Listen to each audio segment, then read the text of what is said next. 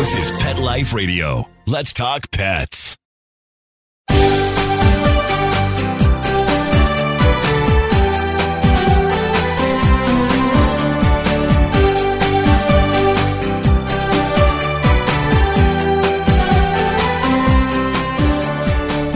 Hello, and welcome to Working Like Dogs on Pet Life Radio. Thank you for joining us and for following Working Like Dogs on Instagram and Facebook. We're your hosts. My name is Marcy Davis, and my co host is my adorable service dog, Lovey. And we're thrilled to be with you today to talk about our favorite subject working dogs and working animals. And today we're welcoming Anne Howie to the show. And Anne is recognized as a leading expert in animal assisted therapy. I know a lot of you have sent in questions about therapy dogs, so we're so excited to have Anne. And she's the author of the book Teaming with Your Therapy Dog. And she leads her own business, Human Animal Solutions. And Anne is also a clinical social worker, and she's an adjunct faculty member in the Graduate School of Social Work at the University of Denver in Colorado, and also at the Yamazaki College in Tokyo, Japan. So we're so excited to have Anne with us today to talk about her pioneering work in the ethical and humane provision of animal assisted therapy. So come right back after these quick messages as we welcome Anne Howie to the show. Does your dog itch, scratch, stink, or shed like crazy? Come to Dinovite for help. Order a 90 day supply of Dinovite. Pick up two bottles of LickOChops, get the third bottle free. New improved LickOChops with omega 6, omega 3, vitamin E, and now six extra direct fed microbials. Even better for the digestive tract and immune system. And dogs love it. Try LickOChops. Buy two, get one free. This is Henry Lukasevic for Dinovite. D I N O V I T E oh. dot com. Let's Talk Pets on PetLifeRadio.com.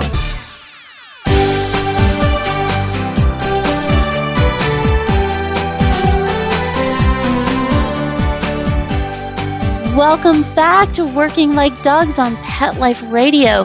We're so excited to have Anne Howie with us today. Hello, Anne, and welcome. Hi, Marcy. What a pleasure it is to be with you today. Well, we are just beyond excited to have you with us because this is a, a, big topic that I get a lot of questions about from our listeners. So we're so excited to really dive into this. And you are recognized as the leader in animal assisted therapy.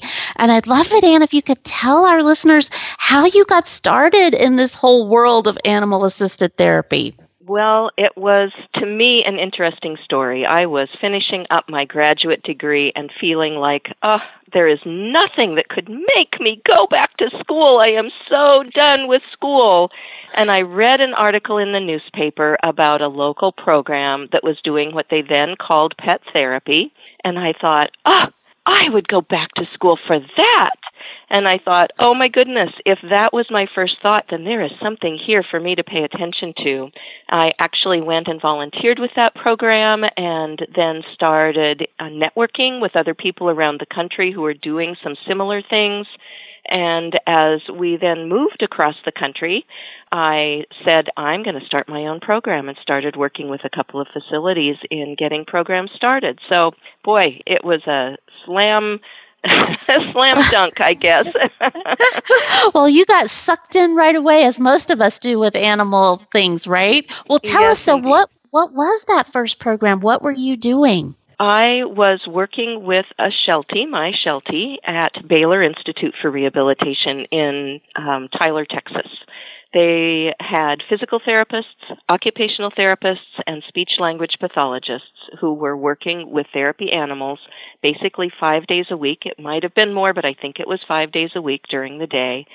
So that the clients, the patients there at that hospital, were working with the dogs to be able to help them reach their therapy goals. So that actually is the definition of animal assisted therapy that the the dog or other animal is working with a credentialed therapist who is setting the goals and documenting the progress so that that patient or client is actually working towards achieving those goals through the assistance of that animal.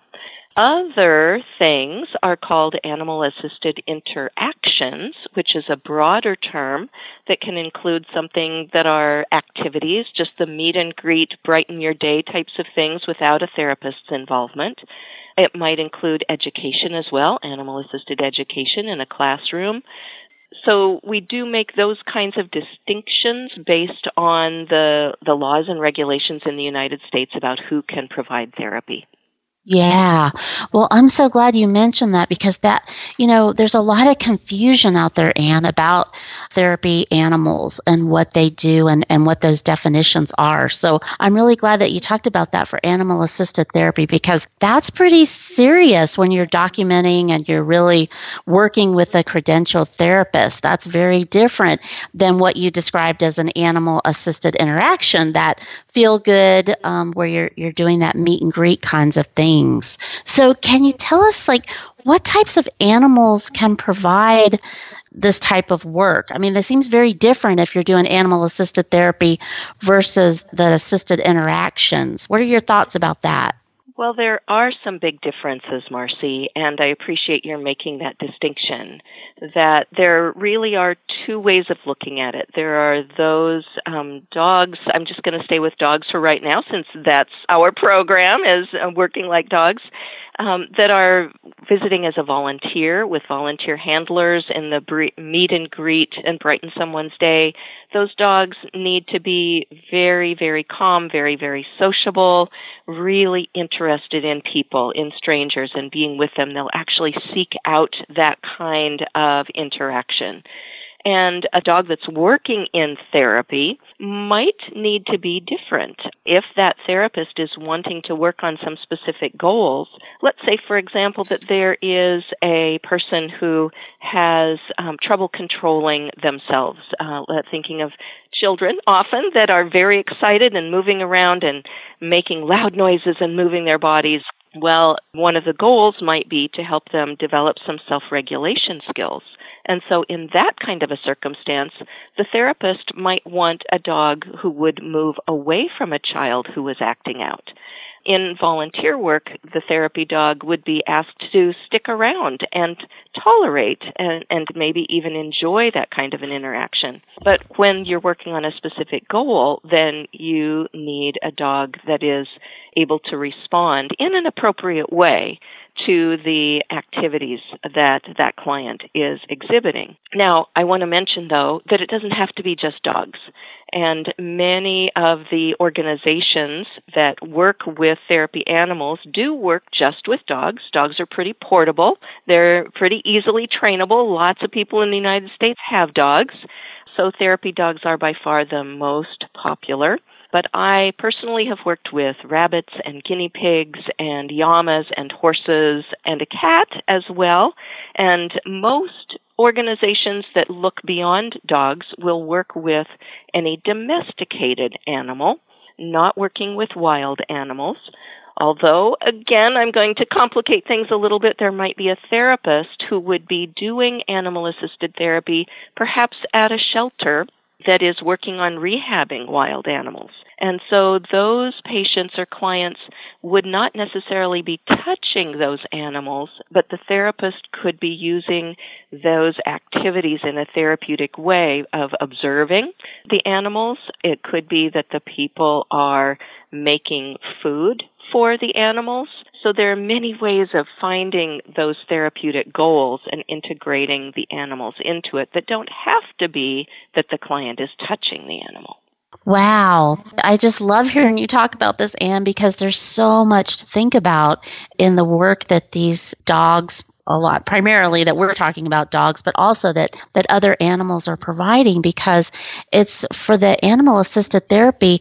Do you think that those those types of dogs or animals should be are those more primarily facility dogs that we define or dogs that are actually trained have more intense training for that kind of work that you were describing? Like for example turning away from a child if a certain unwanted behavior is demonstrated or is it, do you think that they can be other types of dogs that don't have that level of training?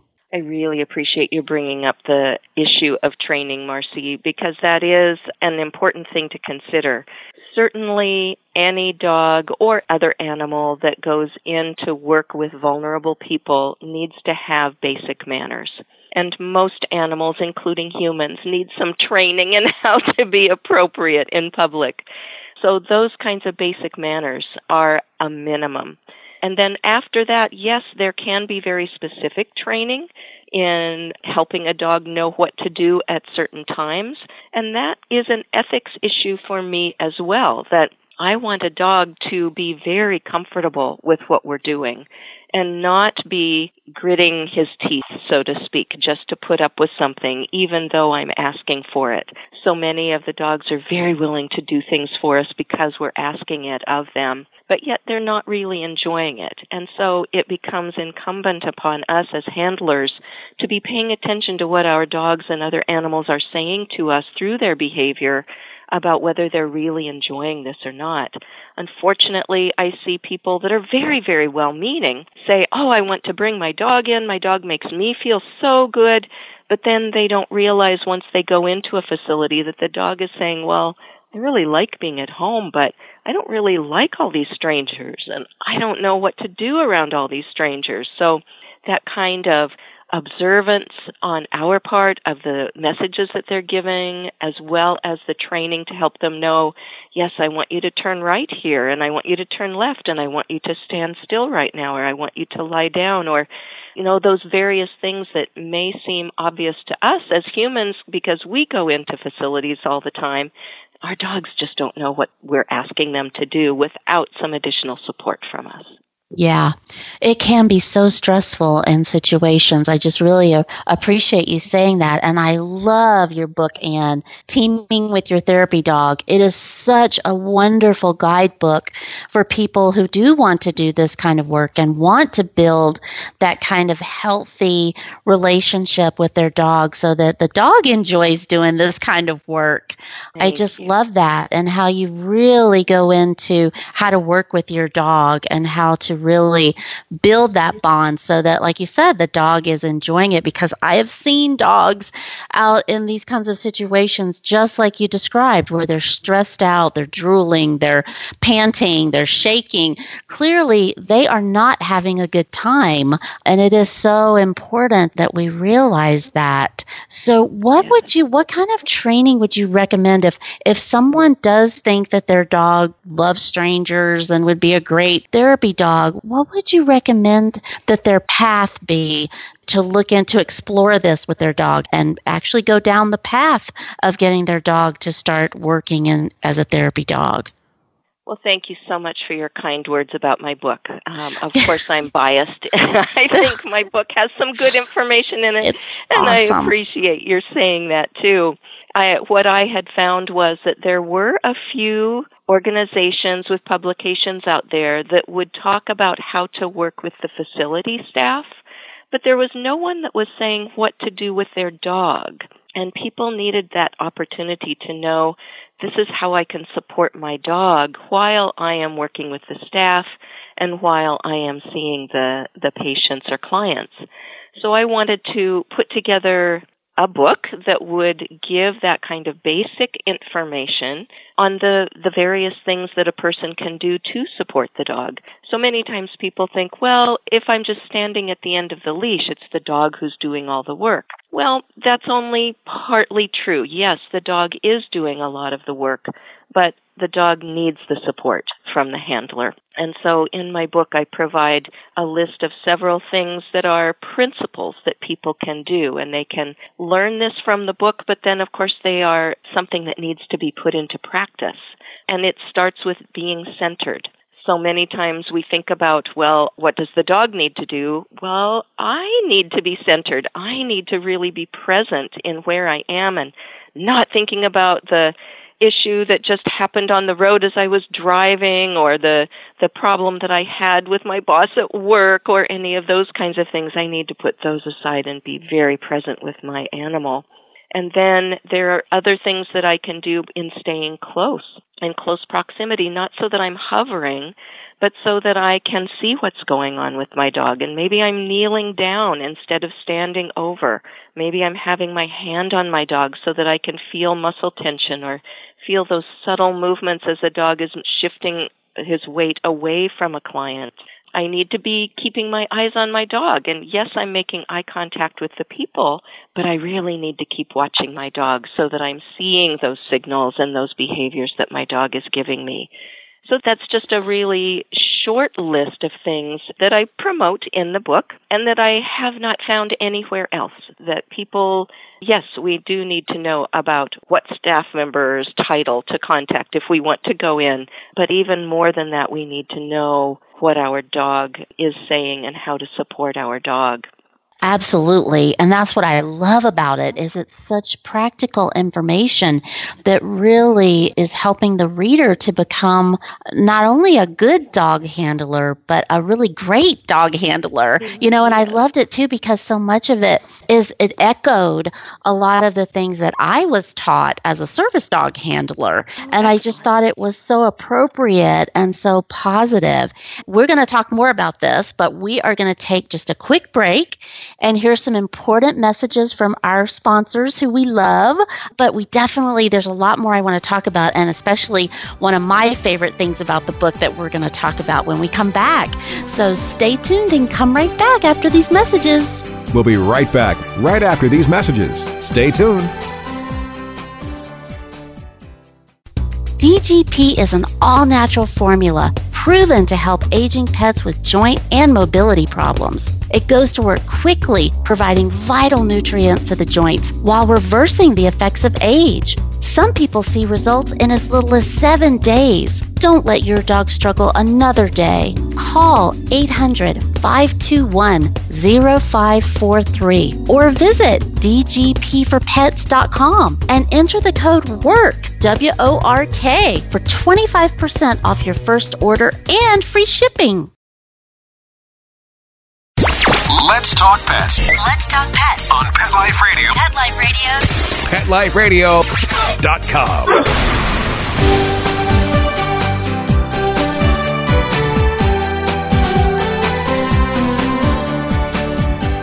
Welcome back to Working Like Dogs on Pet Life Radio. We're visiting today with Anne Howie, and before the break, we were talking about her amazing book, Teaming with Your Therapy Dog. And there's so many things that I love about this book, but I have to say, Anne, one of my favorite things that you developed that I really want you to talk with us about are the Therapy Dog's Bill of Rights which I just thought was so genius. How did you come up with that idea and tell our listeners what are those Bill of Rights? Well, thank you, Marcy, again for your kind words. As I was writing the book, and I have to say, the book took many years of work putting together various thoughts into a cohesive whole.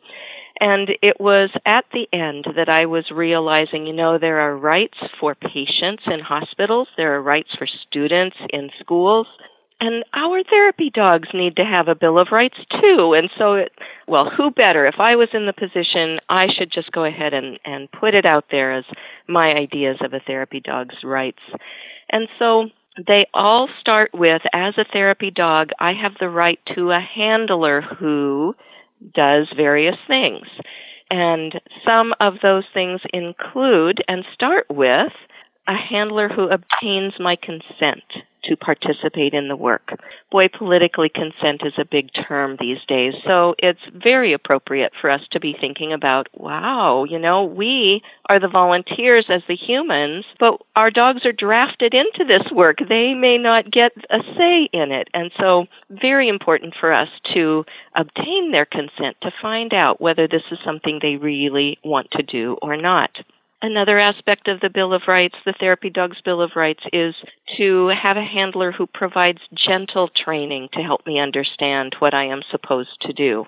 There's that, that theme again of training, Marcy, that they, they need that opportunity to have a better sense of, of what's going on. And, and just because they hop up on the couch perhaps at home or hop up on my bed doesn't mean they know how to hop onto a hospital bed with a person in it who is vulnerable.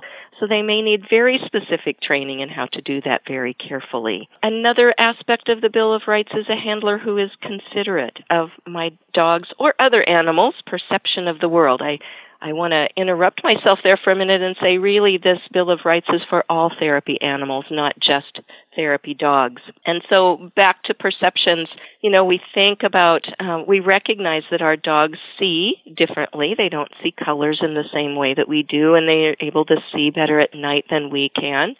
But they also have incredible hearing and so we get angry or frustrated at them sometimes at home when they're barking at something and we don't know what they're barking at and we say, oh, it's nothing. But actually, they are hearing things that we cannot hear. It's just outside of our range.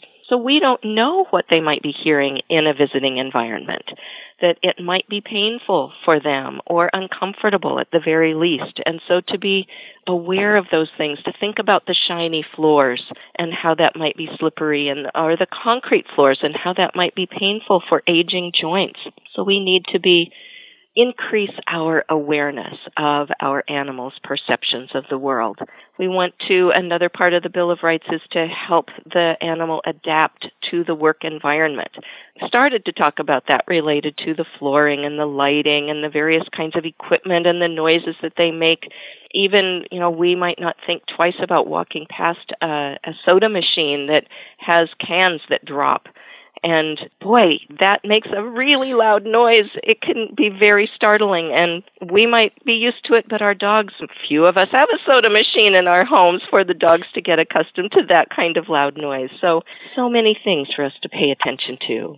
And I love that. I love how it is dog or animal centered, you know, where it's really about that positive relationship. And like you've described, it's really that enhanced awareness of what are how our dogs are responding, what environment they're in, because everything you described, I was just thinking about how that is for Lovey in those environments when I, I take her into medical settings or anything. There are so many unusual sounds and noises and smells of yeah. all kinds of things. And it's just so lovely how you've laid all those out because it really helps people who are not accustomed to being in those environments. That's what I love so much about the book also is that it really helps you to think about things that you might not be thinking of if you haven't had those experiences in your life. And this really gives people a lot to think about and to prepare themselves for getting their dogs into that kind of work and themselves in that environment. I love how you talk about how to use your voice, how to stay close to your dog as you mentioned. All those things, those positions and then all the behaviors that your dog may be exhibiting. I just love how you go into detail about all of those and observing stress in your dog and, and how to respond to that. So just just really love all of those things. And I have to Thank ask you, you Anne, so because I get asked a lot, uh, just like we've, we've said, people say, oh, my dog would be a great therapy dog. They love people. What would you say are the steps that someone really should go through if they do really feel strongly about that and want to pursue that for their dog? There are several organizations, both national and local, that work with volunteers and they provide often some training for the handler as well as some screening for at least the dog, but I'm biased. I think of the two ends of the leash, the one that has the most potential to be dangerous is the two legged one, the human one. and so I feel very strongly that there needs to be training for that handler in what to do and screening for the handlers to make sure that it's not just a well mannered dog or other animal, even though that's very important. You know, the, the handler needs to be appropriate too. So finding one of those organizations, asking the kinds of preparation that they provide in uh, education or screening. Um, there are national organizations, as I said, Pet Partners is one. Intermountain Therapy Animals is not in all five states, but is in many states. In the South, there is Mid South Therapy Dogs and Friends. There's Alliance for Therapy Animals. Therapy Dogs International. So there are many organizations. Last time I checked, which was several years ago, there were over 500 organizations in the United States alone. Wow. So, yes, uh, most places will have something close to them. So that's for the volunteers. For professionals in your audience who are thinking about doing this, there are several universities that have certificate programs. Some of those certificate programs are as easy as one class. Some of them are much more extensive. Some of them are face to face classes. Some of them are online classes. I'm affiliated with the University of Denver's online program. They have two certificates related to this. One is called Animals and Human Health.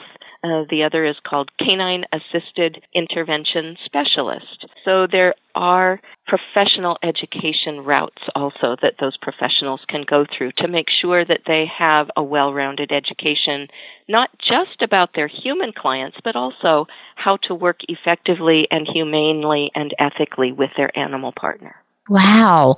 Well, so how long should someone anticipate that it will take them to get their dog ready to go into some kind of therapeutic setting? You know, that's such a good question, and I wish I had an easy answer. But one of the things I have learned throughout my life is that each animal is an individual, just like each person is an individual. And it would take me a very long time to learn how to do math effectively enough to be an engineer. Now, I might be able to do it, but it would take me a long time. So, just like that, there are some dogs that really have the basic personality, but boy, they need a little help with, with some of those skills, and it could take them several months or maybe a year or more. And then there are other animals that would, boy, pick up on it immediately, and it just seems to fit and come almost like they were born that way, and it might only take them a couple of months. I would say that for most of us, and by us I mean both the human and the animal partner, it does take us several months to put it all together and practice so that we feel comfortable doing this kind of work. Yeah, I would agree with that wholeheartedly. And I have to share with you that when I was placed with Lovey and she and I went through the intensive service dog training, I really wanted her to be able to do therapy work as well. And so I started pursuing that so that she could be dual trained. And it was really interesting because I was trying to find an organization that I could get her certified as a therapy dog. And it was challenging, I have to say, Anne. And I actually ended up getting it through our local animal shelter. And Lovey hmm. and I volunteer for them. And so we go out on, on different assignments based on what is happening happening.